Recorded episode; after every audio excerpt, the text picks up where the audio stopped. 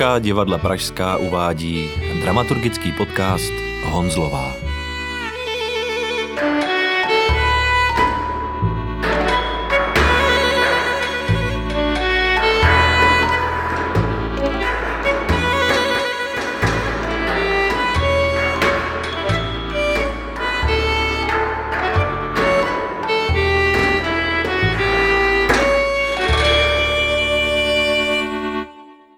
Kdyby jim tak pámbů nebeský chtěl pronajmout jinou země kouli a odstěhovat na ně všechny tyhle soudruhy, ať se tam množej, anebo ať se vzájemně požerou.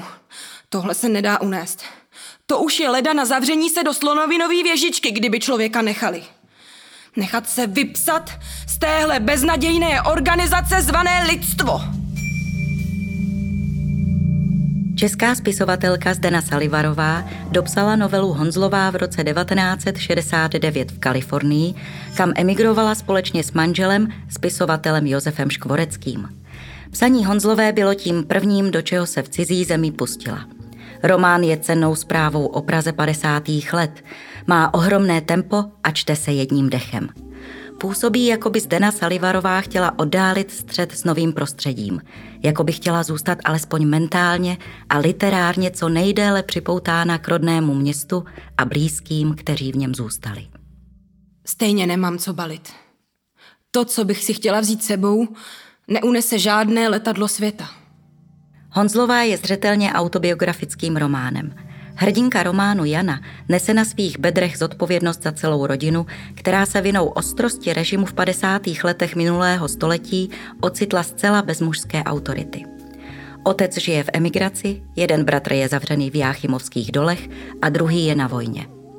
Otec Zdeny Salivarové, knihkupec a nakladatel Jaroslav Salivar, byl po komunistickém převratu zavřený a poté emigroval do USA. Její bratr Lumír byl pro odbojovou činnost vězněn v pracovním táboře v Jáchymově.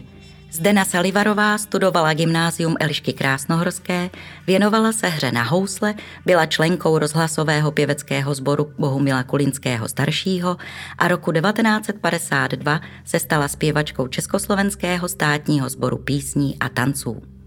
Se souborem navštívila Sovětský svaz, Mongolsko, Čínu, Severní Koreu a Francii. V 60. letech studovala dramaturgii na FAMu. Hrála ve filmech O slavnosti a hostech a Farářův konec. Hostovala jako herečka v činoherním klubu. Po okupaci v roce 1968 emigrovala do USA a z USA do Kanady, kde v roce 1971 založili s manželem Josefem Škvoreckým nakladatelství 68 Publishers, které se zaměřovalo především na překlad a vydávání české a slovenské literatury, která byla ve vlasti zakázána. Padam, padam, padam, padam.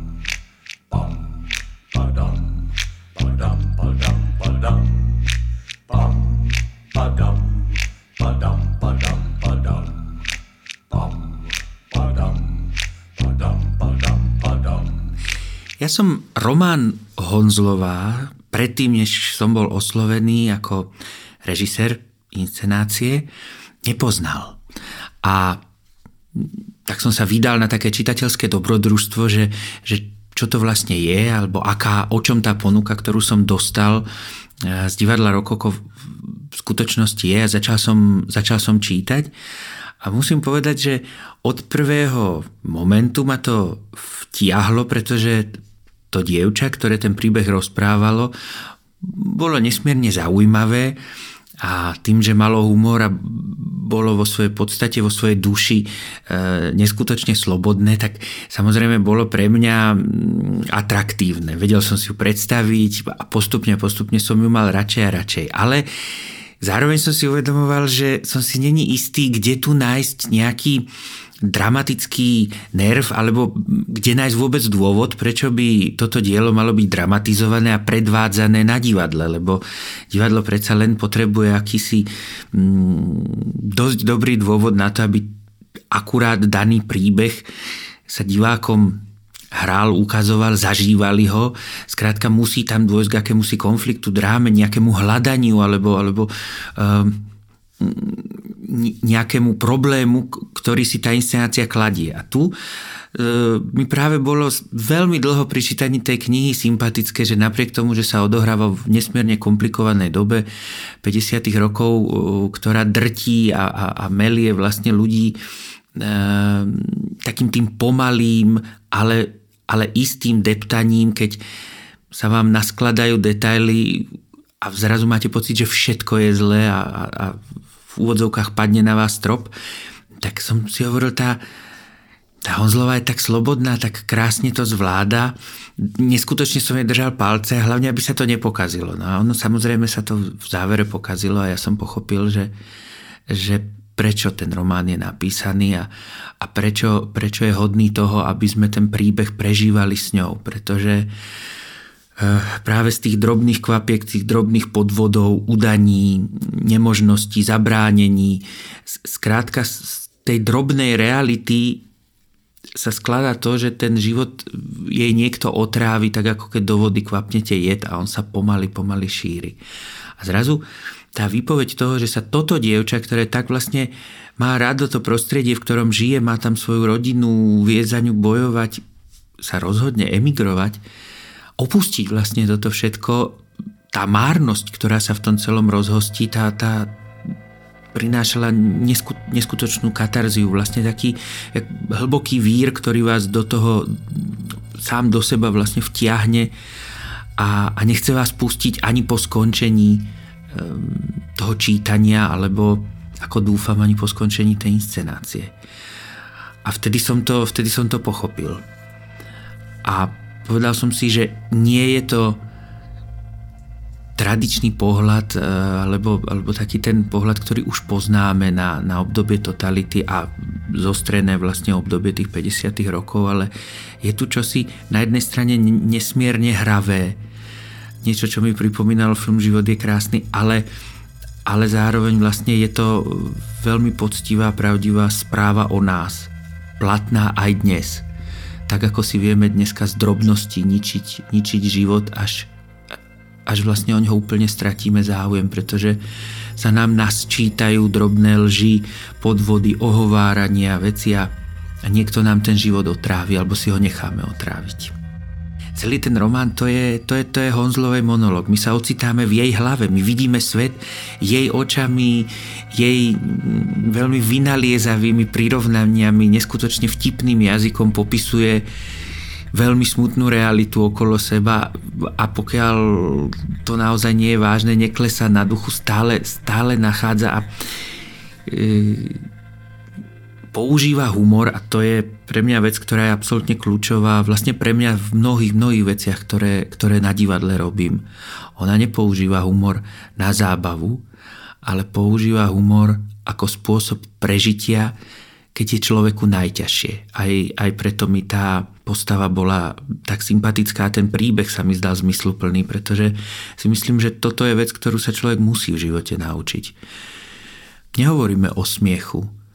Hovoríme o tom, že človek vlastne dokáže sa zdvihnúť a ísť ďalej a, a dokáže nájsť nejaké slova, nejaké vety a, a, alebo úsmev tam, kde by mal plné právo kapitulovať a, a, a priznať porážku a on predsa ide ďalej. A takíto ľudia sú hodní obdivu a sú hodní aj nasledovania, lebo tie, tie vlastnosti častokrát v živote hľadáme a nevieme ich nájsť, nemáme na to sílu a radi by sme ich mali.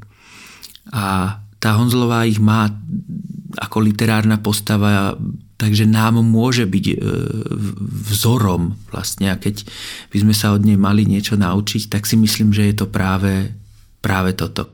To, čo Honzlovej príbeh prednáša do súčasnosti, do dnešných čias, prečo by sa mal na ňo dívať aj človek, ktorý mm, nie že nezažil 50. roky, ale, ale ani komunizmus. Tak aby, aby títo ľudia nemali pocit, že prišli do divadla a to, to im ukazuje nejaký ako skanzen vlastne, ako že tak deti, takto sa žilo a takto sme to mali ťažké Eh, tak vlastne musíte v tom hľadať niečo, čo je, čo je súčasné. A vždy je to postavené na paralelách. To znamená, takto to vyzeralo vtedy, ale snažíte sa naznačiť alebo nájsť to, že keď sa na to ten divák díva, tak si hovorí do šľaka, ale ono je to trochu ako, ako, ako dneska, ako takíto, takíto ľudia sú. A tak sme sa vlastne snažili sa zamerať nie na systém, to znamená ukazovať, že toto je komunistický režim a pozor na ňo, ale snažili sme sa zamerať na ľudí, lebo, lebo nedá sa povedať, že by sa ľudia nejak veľmi výrazne menili už pár storočí dozadu. Mm, vždycky sa nájdu takí, čo zneužijú ten režim, ktorý je a vždycky sa nájdu hlupáci a vždycky sa tie modelové vzťahové schémy opakujú. To znamená, vždycky sa to nejako podarí, že z tých počiatočných dobrých úmyslov a dobrých ideí, ktoré sú rozhodené medzi ľuďmi, tak sa, sa stane niečo, čo je pravým opakom toho, pretože to ľudia zneužijú, pretože ten sa chce mať lepšie, ten, ten, ten sa bojí a ten sa bojí ešte viac, strach nás deformuje mimoriadne.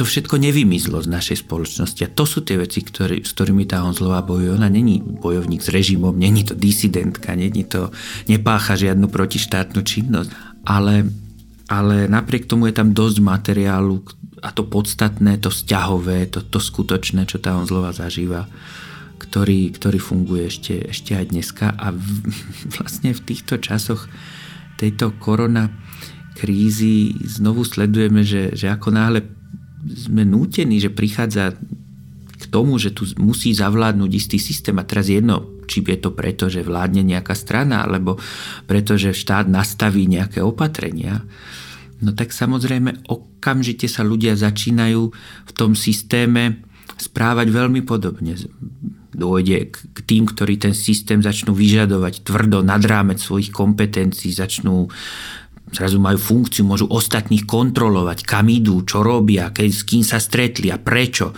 Cudzí ľudia, alebo sa udávajú, alebo, alebo na ulici na seba proste volajú policajtov.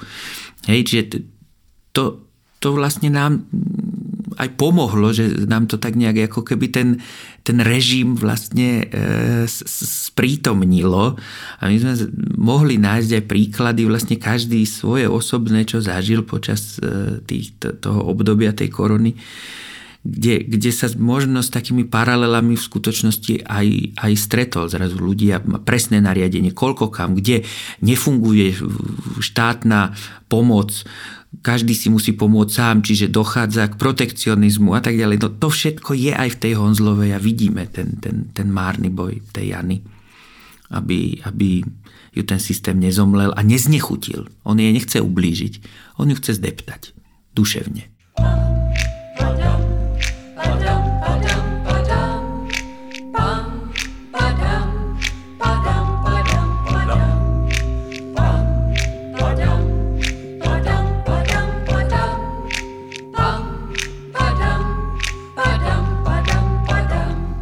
Impulzem pro napsání první povídky s názvem La Strada bylo pro Zdenu Salivarovou rozčílení nad šovinistickými nadsamci z knihy Milana Kundery Směšné lásky.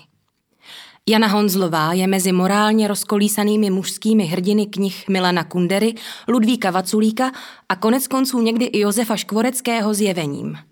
Tito generační souputníci Zdeny Salivarové pochopitelně popisují svět mužskou optikou. Ženské postavy v jejich románech jsou vesměs uvězněné v mantinelech lásky k mužům a erotiky.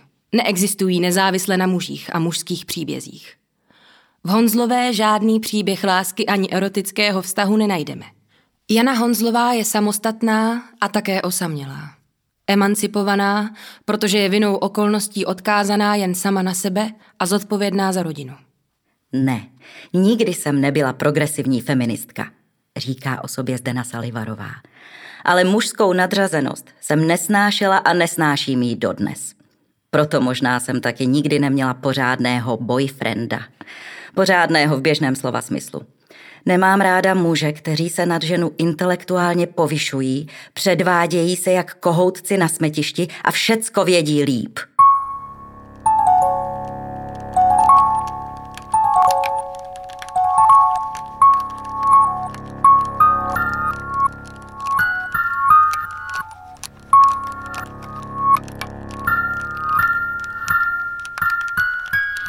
Jana Honzlová je členkou souboru tanců a písní Sedmi krása a snaží se zjistit, proč jí bylo zakázáno odjet se souborem na zájezd do Finska a kdo na ní podal lživá udání.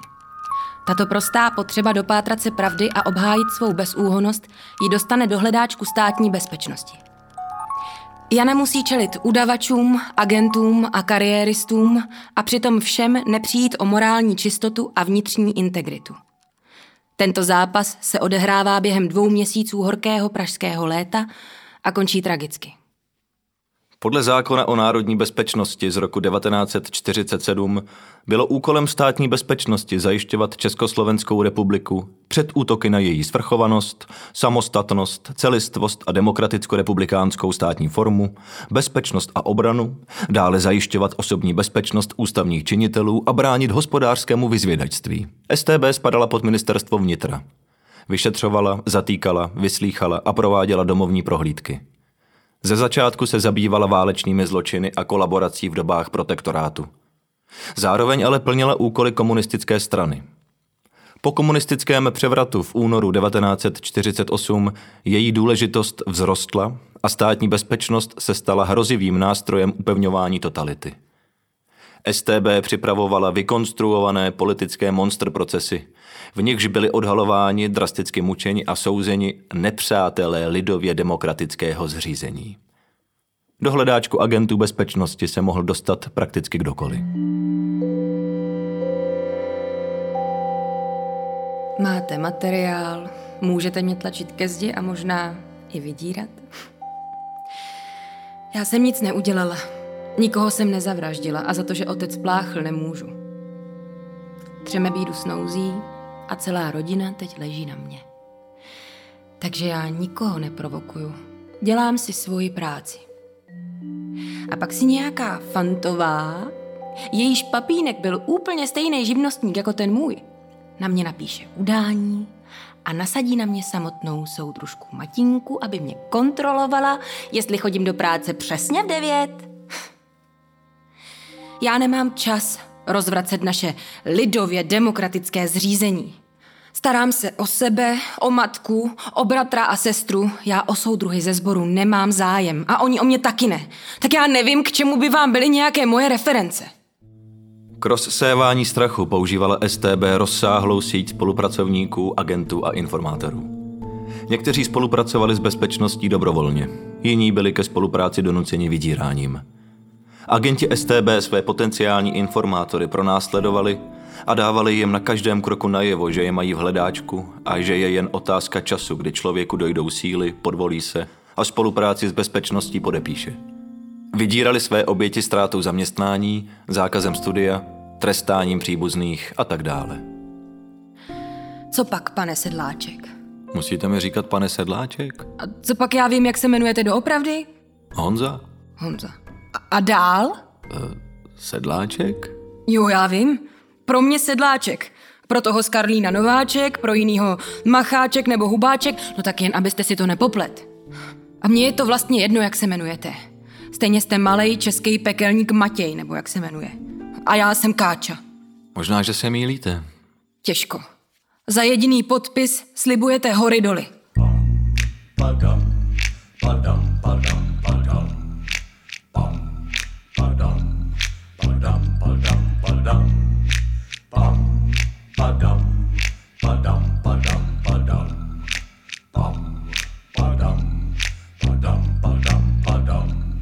Totalitní režim figuruje v románu Honzlová jako ďábel, který si vybral bezúhonou a energickou holku, aby ji svedl na cestí a vyždímal z ní poslední kapku chuti do života. Honzlová se snaží pochopit podstatu zla a hledá ochranu před ďábelskými tenaty. Sama na ten zápas nestačí. Zdravý rozum, dobrý úmysl, humor a upřímnost jsou jí v boji s absurdním mocenským aparátem k ničemu. Oporu nachází u kamaráda, mladého kněze Krůnoslava. Zatímco i agent STB, vystupující pod jménem Sedláček, svádí ke kolaboraci, Krůnoslav jí důrazně vštěpuje, že musí zůstat morálně pevná a nepodávat zlu ani špičku prstu. Jsou jako ďábel a anděl, kteří našeptávají do ouška Janě, balancující nad propastí, kudy se má vydat. Tento zápas o duši je základním dramatickým principem příběhu s názvem Honzlová.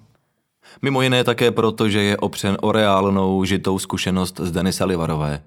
V knižním rozhovoru s Karlem Hvížďalou s názvem Opustíš-li mne, nezahyneš vypráví o své situaci před sňatkem s Josefem Škvoreckým. Všichni moji předešlí boyfrienti byli buď moc mladí, aby chápali situaci naší rodiny, anebo už dost fikaní nebo ustrašení. Jeden mě opustil, protože tátu a bráchu zavřeli. Ten se bál. Druhý se zas pohyboval ve vyšších kruzích. Já ho k nám domů nikdy nemohla pozvat.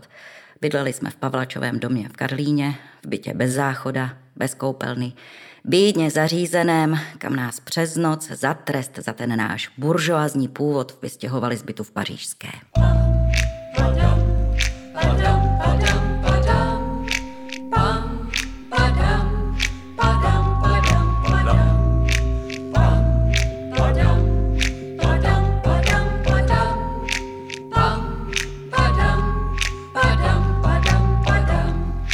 Zmíněný karlínský byt je ústředním dějištěm románu Honzlová. Chudičká díra v rozpadajícím se domě, kde se člověku živobytí drolí pod rukama, až se mu nakonec rozpadne na prach. Poslední útočiště, které když zmizí, zbývá člověku buď utéct hodně daleko, nebo podepsat smlouvu s ďábelským systémem a využít tak nabízených výhod výměnou za čest. Zdena Salivarová si vybrala útěk. Její nápadník, mladý spisovatel Josef Škvorecký, byl v šoku z podmínek, v jakých Salivarovi žijí. Napsal na základě Zdenina vyprávění povídku Můj táta Haur a já.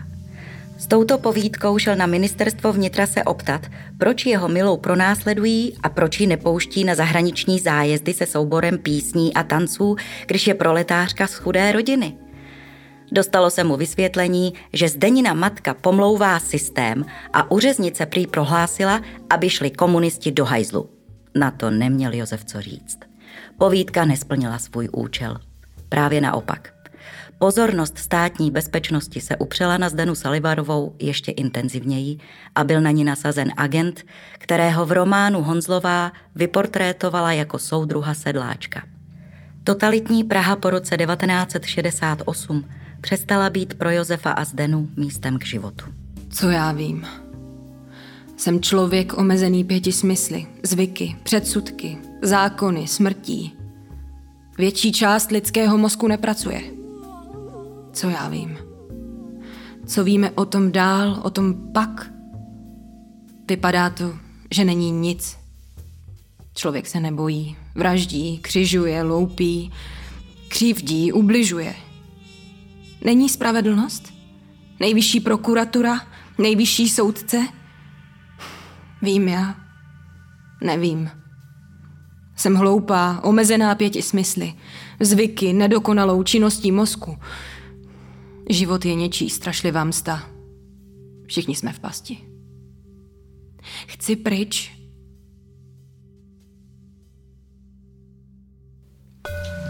The rain sure I'm falling, falling down from the sky, feeling wet all over. I could lay right down, down. Dramaturgický podcast k inscenaci Honzlová vznikl v produkci městských divadel pražských. Účinkovali v něm Beáta Kaňoková, Petr Konáš, Evelyn Pacoláková a Jakub Novota. And dry up things right now. Text připravila Marie Nováková. Hudbu složil Mário Buci. Nahrál a zvukově upravil Jan Volejníček ve studiu Karlín on Air. Projekt finančně podpořilo Ministerstvo kultury České republiky.